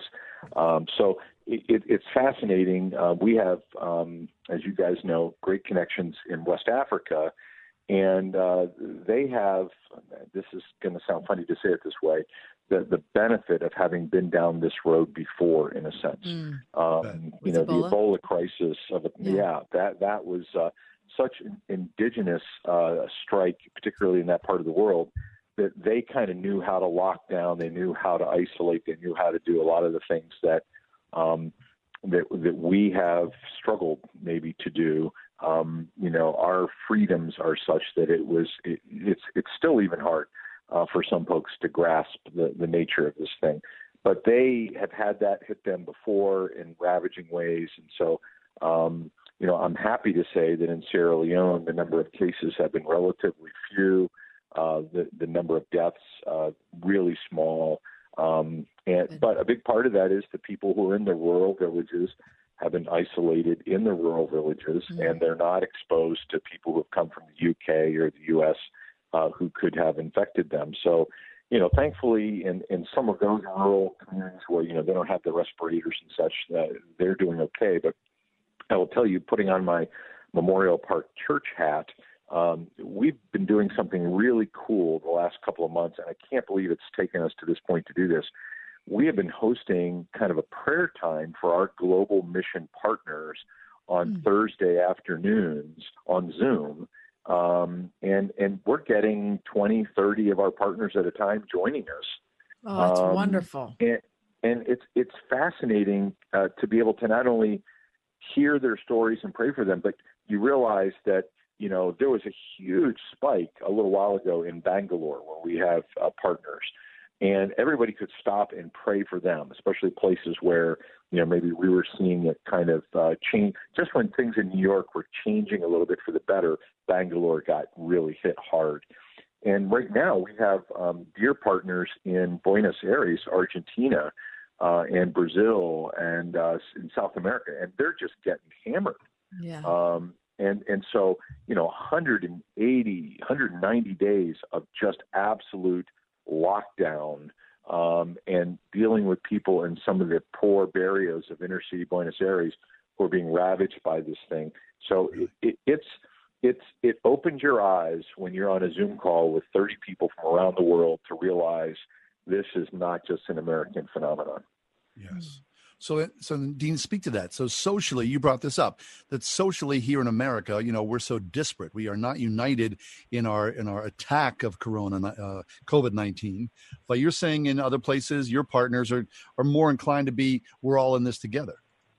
Well, it just depends, John. It depends on the location. I, I would say, for example, India is just as divided as we are, um, maybe even more so. There's uh, incredible social unrest in India right now, and I and I think when you're talking about populations that are not um, purely authoritarian, like like a, a communist regime, um, you know, and there's more room for disparate voices to raise their heads, or there's multiple political parties kind of, you know, warring for uh, dominance. In those societies, you're seeing more division. In the more, um, in, in the societies that have a stronger centralized government, you're seeing less of that. Um, for example, um, uh, Vietnam. I, I was in Vietnam actually um, just as the, the corona crisis was emerging, and they just they had it locked down before any of us locked it down. And there's just it's a unilateral decision and it's done. I mean, it, it's just absolutely done. And they mm-hmm. have had exceptionally, and they have a, a, a pipeline of people that come from China into Vietnam all the time, and they just shut it down. And and so they have a very low number of cases. Uh, my nephew is church planting in Taiwan, and same thing there. They they just were able to control their borders, control um, what people could do and not do in a way that is consistent with their uh, political system, not consistent at all with ours. And so those places have had probably more success uh, because they've had a more uniform approach to this thing, whereas you know we've kind of politicized it. Interesting.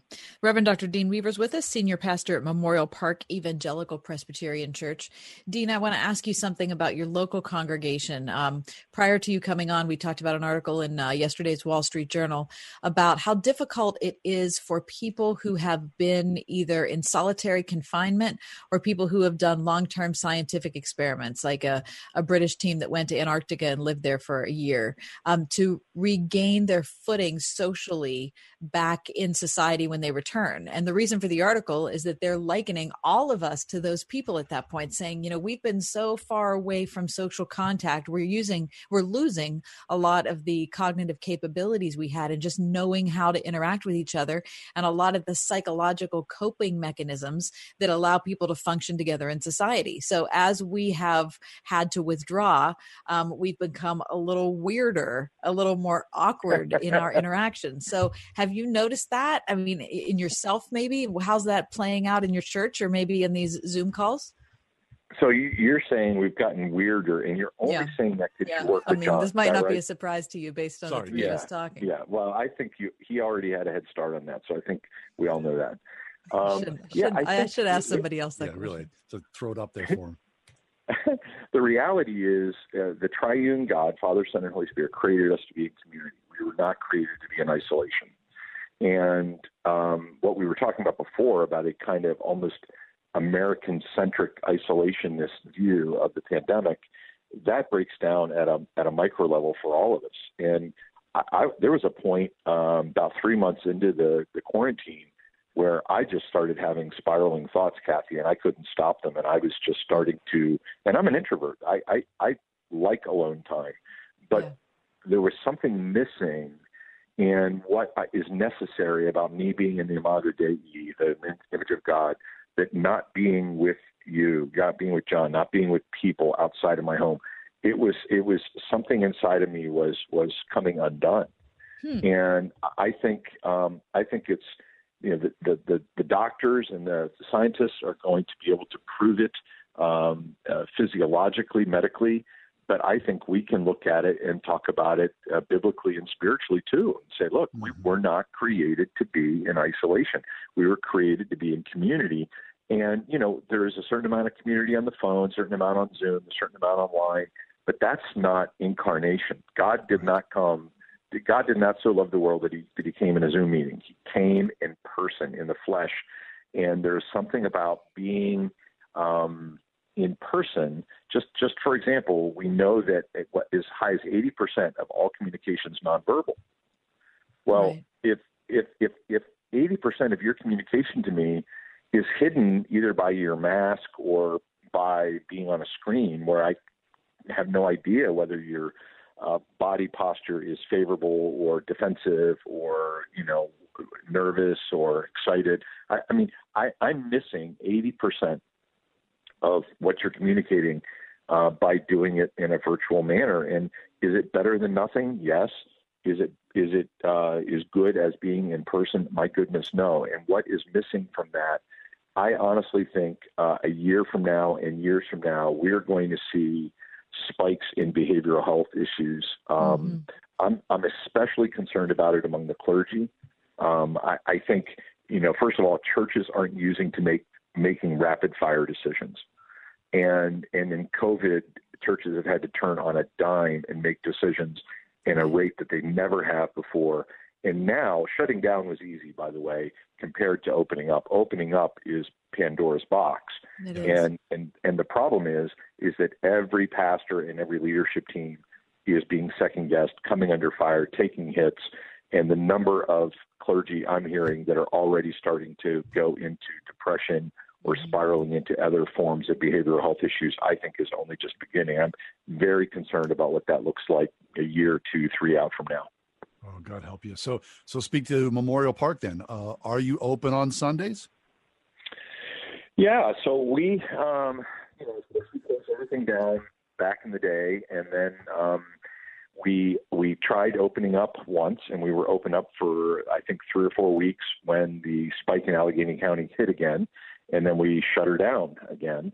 And then we have started opening up gradually again. And what we started doing was opening up on Saturday evening uh, for an outside service where you know people could social distance, be outside, and not have to wear masks.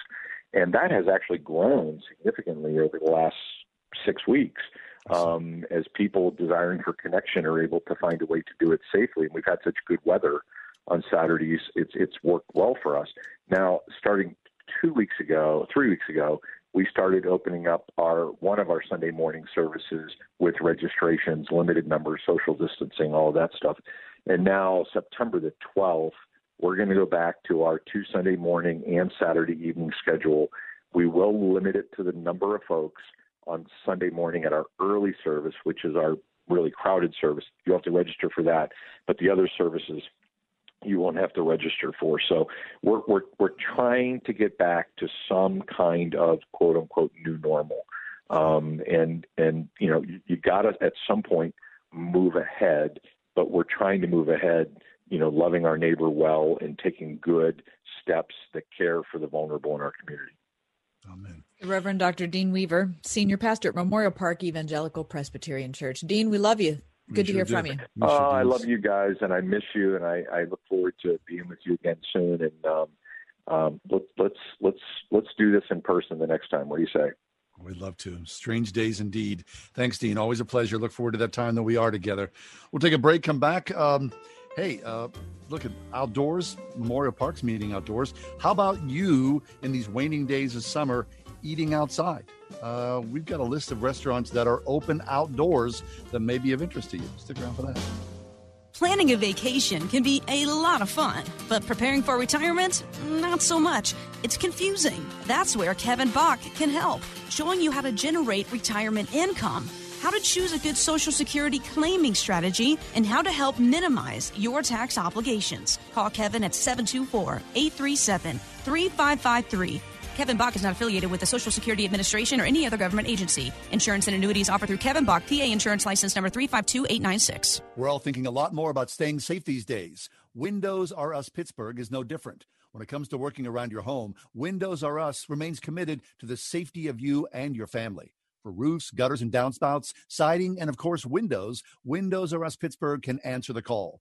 With over 50 years of home remodeling experience, Windows R Us has earned its reputation as the area's premier exterior replacement company. And all work will be done in strict compliance with the government's social distancing guidelines. If you've had damage, you may be eligible for a free repair or replacement. Visit windowsoruspittsburgh.com for a free inspection from one of the highly trained appraisers. You'll love their no pressure approach, no hidden fees, and one of the fastest turnaround times in the industry from a company that will never skip town when it comes to honoring their warranty. Why pay double? Trust the area's premier exterior replacement company. WindowsRUsPittsburgh.com. That's WindowsRUsPittsburgh.com. Hi, my name is Ryan Bourne. And I'm Danica Bourne. And, we're, the, owners of South Coast Tax. We would like to thank our Lord for protecting us from evil. Psalm 91 states, He is my refuge and my fortress, for He will rescue us from every trap and protect us from deadly disease. South Coast Tax are Christian based tax accountants and attorneys who specialize in releasing bank levies, wage garnishments, and filing complex tax returns. We are the leaders in acceptance of offers and compromise with awesome results. We are also a small firm will treat you like family and not just a number. Call us today at 1 800 TAX 1176 for a free consultation, and we'll take the time to explain all the programs that you qualify for in order to allow you a fresh start. In John 8:36. So if the Son sets you free, you will be free indeed. And one way we can achieve that is by being debt free. So let us help you today. Call us at 1 800 TAX 1176 and together we can help achieve this goal by putting the IRS tax debt behind you for good. Again, that number is 1 800 TAX 1176. We are everywhere. On your radio at 101.5 WORD FM Pittsburgh, at wordfm.com, the Word FM mobile app, iHeart, TuneIn, and at radio.com. Join hundreds of thousands of students who will share their faith on Bring Your Bible to School Day on October 1st. This event empowers Christian students of all ages to speak God's grace and truth into the culture around them, starting with two simple steps bringing their Bibles to school and sharing what God's Word means to them. Sign up and be counted. Text the word Bible to 72000 or visit bringyourbible.org. While school may look different this year, God's Word stands forever.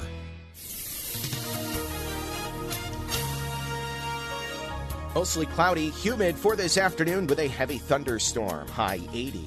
An evening thunderstorm, otherwise cloudy, humid, tonight low 67. Tomorrow, clouds and sunshine with a thunderstorm, humid, high Thursday, 79. Tomorrow night low 63. Less humid on Friday with sunshine and clouds, high 76. With your AccuWeather forecast, I'm Andy Robb. Well, summertime restaurant discussions always include uh, spirited debate over the best outdoor dining spots. And of course, you know, with COVID 19, it's a good place to be outside while you're dining. So, Pittsburgh does have some choice places to go where you can sit outside, enjoy a great meal, and feel good about it. Let me run down a few of these, Kath, and you Okay, can I'm comment ready. as you go, okay? Yep. Um, how about um, the first place I think I'd li- like to go to is um, a place that I've not been to, Redfin Blues on Washington Landing. Oh, that's fun. I've been there. Have you? Yeah. It's, it's right on the river. Yep. You can bike there or you can, I mean, you can drive there, but it's more fun to bike there. Redfin Um, blue. Yeah. And so you sit right on the water and it's a nice little like a island atmosphere. Very nice. A vacation, they say, on its own, just a few minutes outside of downtown. Uh, you and I are familiar with this place, Nikki's Thai Kitchen on the north side. Oh my gosh. One of the nicest patios in Pittsburgh. Mm-hmm. How about uh, Beautiful. over the bar bicycle cafe uh, in North Park? I am not familiar with that. hmm The patio at Over the Bar Bicycle Cafe, North Park location, all relaxation, no pretense. The restaurant sits at the edge of North Park's lake. Really? Yeah. Mm-hmm. Very nice. Okay. Uh, I've been wanting to go to this place, the Commoner, which is uh, Oh on the top of. Hotel Monaco. yeah. downtown. No kidding. That'd be very nice. That's uh, that seems very nice. That originally, I believe, when that opened, that was just for drinks. Mm, oh, right. Yeah. So they're probably expanding it because of COVID. That's Exactly. wonderful. Have you been to Fuel and Fuddle in Oakland? I sure have a lot. I've spent a lot of time at Fuel On the patio there. But no, there wasn't a patio. Now there's a patio. Really? Yep. Well, right you're in the right middle of the Atwood street. Is that Mhm. on Atwood or Oakland? It's uh, right in the middle of can't remember. uh, It's on Oakland, Atwood. Street. Oh, it's okay. So what are they doing? They're closing Atwood Street. With don't know. donations from the Richard King Mellon Foundation, they were able to add a wooden patio in the middle of Oakland Avenue, Nice. which Good holds eight socially distanced tables. How about uh, this place? I've never been. Uh, Over Eden. Oh, that place looks so beautiful Lawrenceville. in Lawrenceville. Mm-hmm. Yeah, that's been on my list for a while. Yeah. Nice views. Yeah. I don't know. So, so just a few places to go while there is still Okay. time. Can I add one to that? Yeah, tell me. Uh, last two weeks ago, I was at the Abbey, which is on Butler Street in Lawrenceville. Yeah, Beautiful. very nice. absolutely beautiful patio.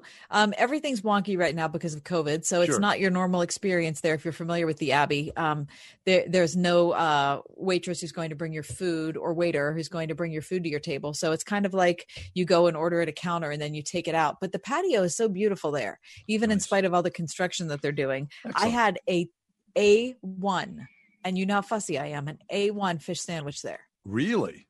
It was delish. No kidding. All right. Well, so all these places we talked about, you're not going to spend a lot of money unless it's Hotel Monaco. Yeah, you know, you're that's just and I bet over Eden you're going to spend a good maybe a little of bit of money. Yeah, yeah. Yeah, but like, you know, fuel and fuddle or what, you know, Nikki's Thai.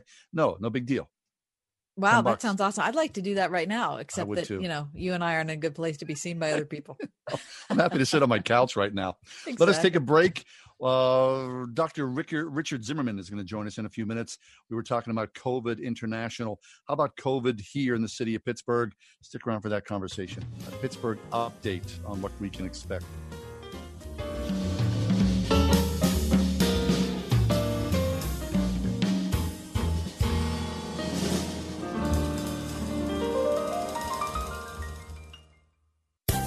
One hundred one point five WORD. In a dark season of isolation and cultural confusion, how do we brighten our spirit?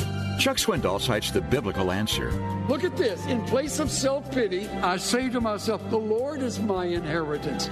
He is the one full of mercy, full of love, full of greatness. That's the sunrise every morning. Hear a brand new and time sensitive study from Chuck Swindoll. Weekdays on Insight for Living. Tomorrow morning at 8 on 101.5 WORD. In these COVID pandemic times, everything is up for grabs. It feels as though there's no mooring, there's no strength, there's no center point. Everything has changed, especially when you think about going back to school, whether your child's in elementary school or junior high, high school, and deeply college. Everything has changed. That's why Kath and I have great confidence in Grove City College. School will open. Students will be on campus this fall at Grove City College. And our confidence is knowing that Grove City is prepared and ready to do the right thing as the students show up. Right, Kath? That's the hard thing, John, is eh, you know, every school district, every private school is trying to figure out what the best thing to do is, right? And how to keep the kids safe. And I think you make a good point when you say, you know what, so much is up for grabs right now. So you have to come back to who you really have the confidence in, who's shown you up to this point that they're trustworthy so that in uncertain times you can say, okay, I remember what you've been like in the past. I'm going to trust you going forward. And that's where we are with Grove City. They've done an excellent job communicating with us as parents. We're looking forward to our kids going back and we're looking forward to being as supportive as we possibly can as parents. A deep dive into a quality education with Jesus in the center. Grove City College online, gcc.edu. You invest in things that are important to you. Whether it's your home, your car, or your mattress, you want to know that you are getting the best product at a fair price that will meet or exceed your needs. At the Original Mattress Factory, our factory direct model and knowledgeable sales staff are here to help. We'll walk you through the process and ensure that you get a high quality product at a price that works for you. Visit originalmattress.com or a store near you to see the OMF difference for yourself.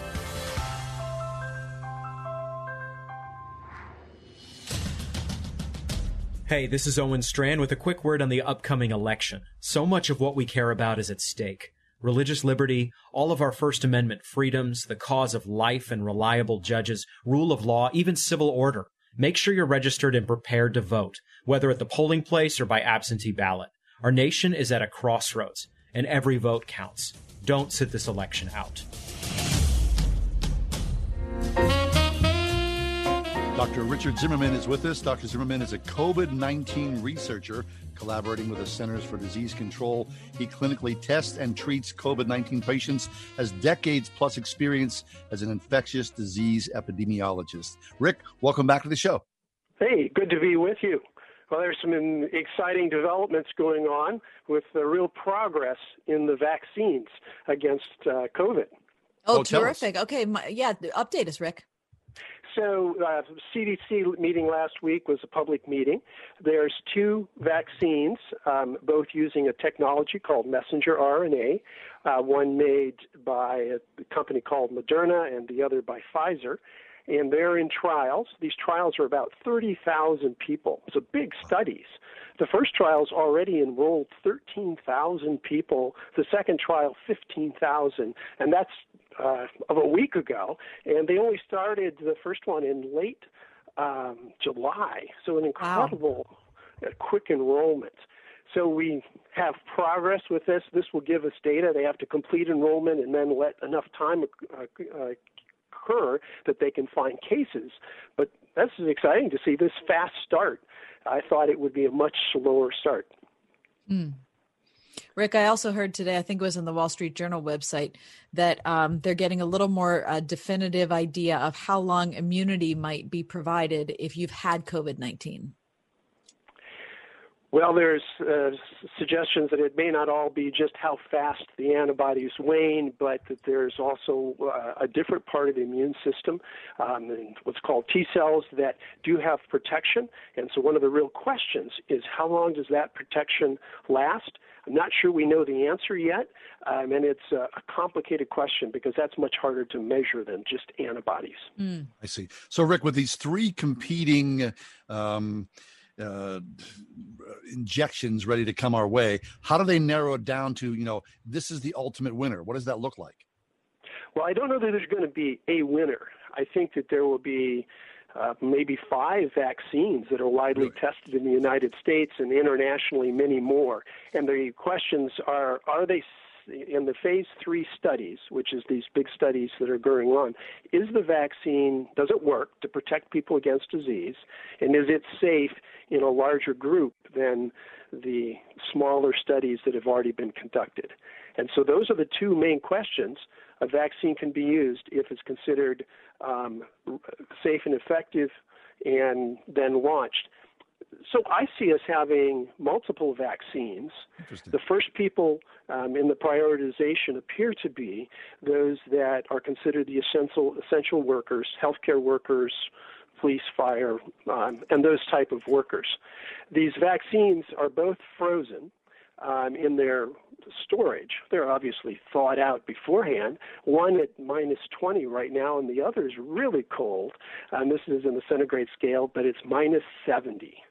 Wow. And so, uh, yeah, minus 70 freezers are only going to be found at large hospitals. The health department will have to have them, but it's not going to be at your community pharmacies unless they can make them um, stable enough to be in a community pharmacy. I see. Okay, so then what about people were saying, well, yeah, vaccine or not, I choose not to take the vaccine. I mean, people are talking about herd immunity and all that. What about that percentage of people? And it feels as though it'll be a large percentage of people who refuse to take a vaccine, good or bad. Well, I want to see you know, when I tell people this is what I do for my family, then I want to see the data on how well it works and how safe it is before I use it on my family.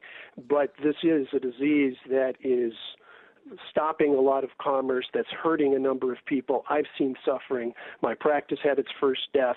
We've had people hospitalized. I've had to send people in.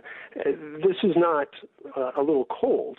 Um, some people throw it off and others really suffer. So I hope that we have the data to show that it's safe and effective and that only those vaccines will be made available. Talking to Dr. Rick Zimmerman, COVID 19 researcher collaborating with the Centers for Disease Control, clinically tests and treats coronavirus patients right here in Western Pennsylvania. Rick, let's talk about schools going back. Um, colleges are in full effect in some places. Um, other places have started with kids in in uh, person, and then they've sent kids home. A lot of colleges are doing quarantine. I mean, uh, and then so let's talk colleges first, and then talk about younger kids. Um, your thoughts about how different colleges are implementing uh, their ideas. Well, I think a mixture, the University of Pittsburgh is doing a mixture, makes a lot of sense where we can avoid uh, students congregating and sharing the same airspace, I think that makes a lot of sense. And a lot of lecture type learning can be done. Um, I teach in the medical school, and we use Zoom as a platform and have breakout sessions. So I sometimes will br- have students broken into four different groups to go work on problems um, in a breakout room in Zoom, and then they can come back. So you can do a lot without having to place risk on either the students or their instructors.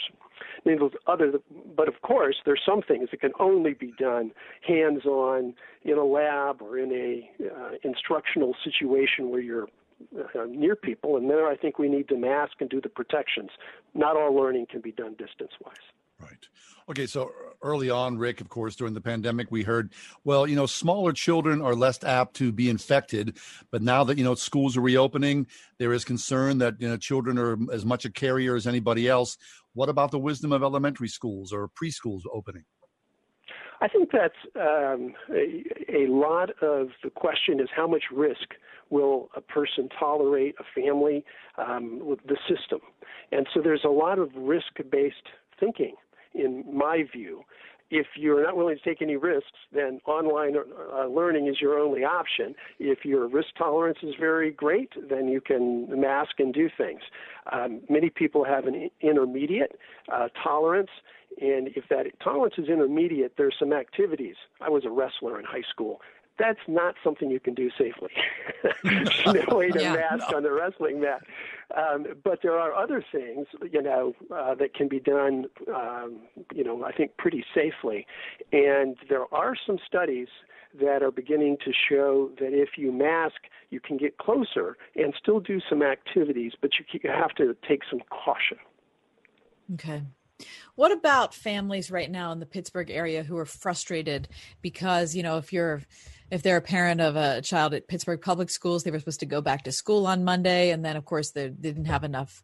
Uh, they hadn't planned sig- uh, sufficiently for all of the need as far as laptops or Chromebooks or whatever it is, and so their kids are at home. I mean, it's not just a um, it's not just a physiological concern, Rick. There's a lot of social concerns, mental health concerns. We haven't talked that much about those um, those parts of the COVID nineteen pandemic with you, but what are your thoughts? I think this is a huge problem. I don't have an easy solution. I think yeah. we need to bring together different um, constituents and work through what is going to be the best. You need the parent, the teacher, um, and it is a difficult situation. We do know um, that this is transmitted in the air um, and we're finding more that way. There's a new study um, came out of Netherlands in a nursing home. They had a set of nursing homes. They used the same personal protective equipment for their staff, same rules. The ventilation system was broken in one of the buildings. Mm-hmm. Lots of people got sick in that building. None of the others were affected.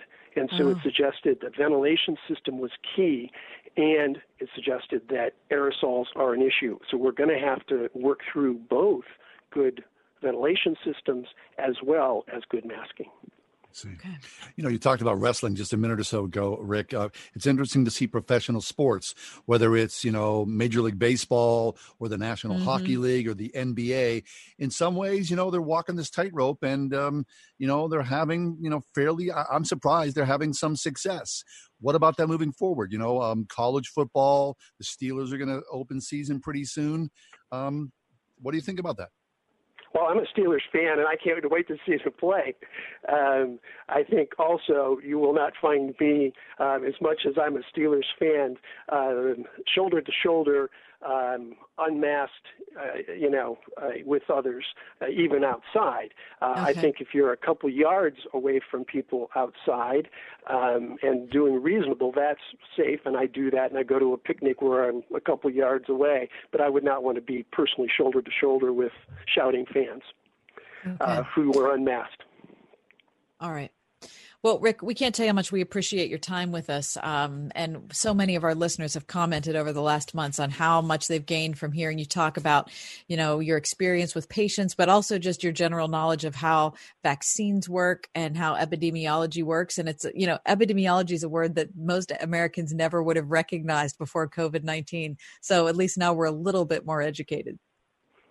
Uh, it's been a privilege, and you know, my part of my heart is to see your audience really protected, um, with, uh, and yet uh, able to do things, able to be outside to Yeah. exercise and to socialize, but also protected. Yes. We yearn for life to restart again, whatever that might look like. So, Rick, thanks an awful lot. Always a pleasure. Sure. Thank you. Dr. Richard Zimmerman uh, talking about uh, COVID 19.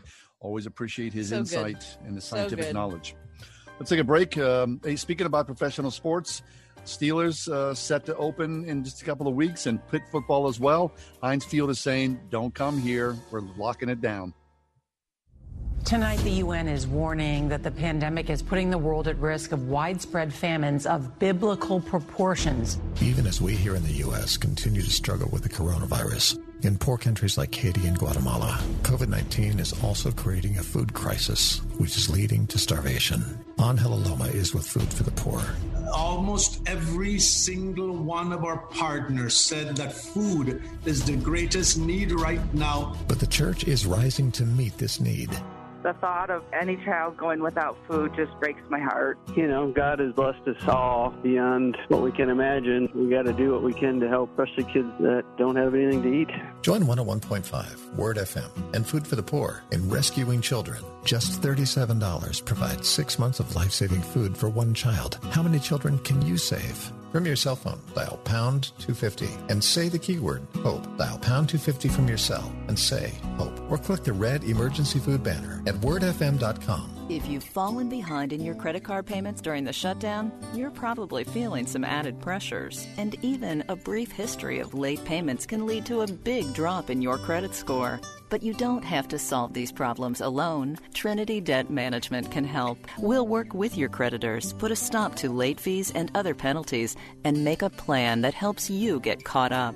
We'll also consolidate your bills into one easy to manage monthly payment and negotiate much lower interest rates. Not only will you find immediate relief, you'll save thousands. And don't worry, it's not alone. It's a smart way to get back on track. All you have to do is give Trinity a quick call, and we'll take care of the rest. Right now, no one really knows what the future will bring, but one thing is for sure if your debt has you down, we should talk. Here's the number. Call 1 800 936 5496. That's 1 800 936 5496.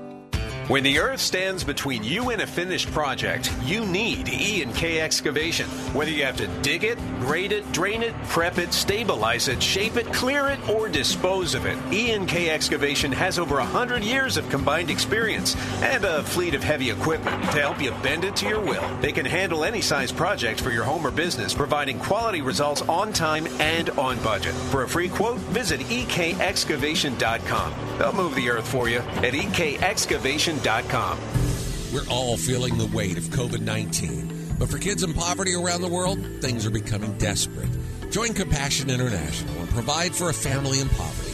Make your one time $40 gift. Text HOPE to 83393. 101.5 WORD FM Pittsburgh. On your smart speaker by saying play the word Pittsburgh and on your phone via the Word FM mobile app, iHeart, TuneIn, and at radio.com. Monday, September 14th at MetLife Stadium in East Rutherford, New Jersey.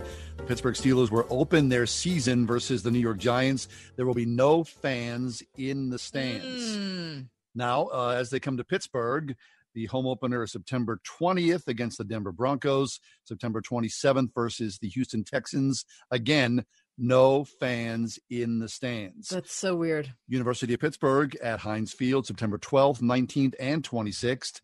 No fans in the stands. The Steelers and Pitt, along with the rest of the NFL, and I'm sure many college teams, have already processed refunds. So if you're a season ticket holder, checks in the mail or ready to uh, be uh, distributed to electronically.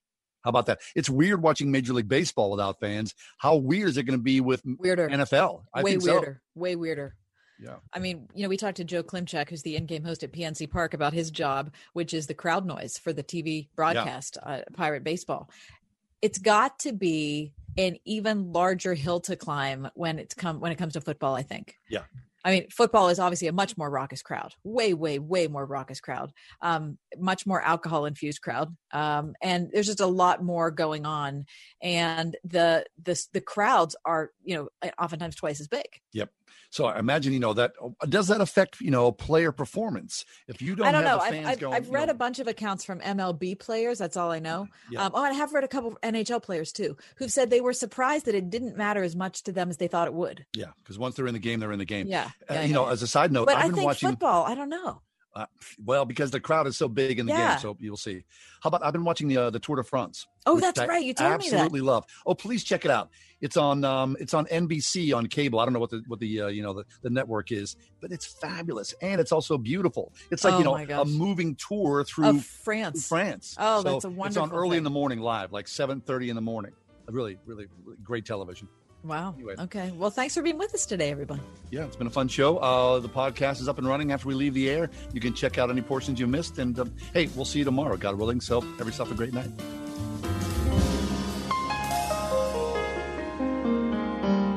The Ride Home with John and Kathy, a production of Salem Media Group.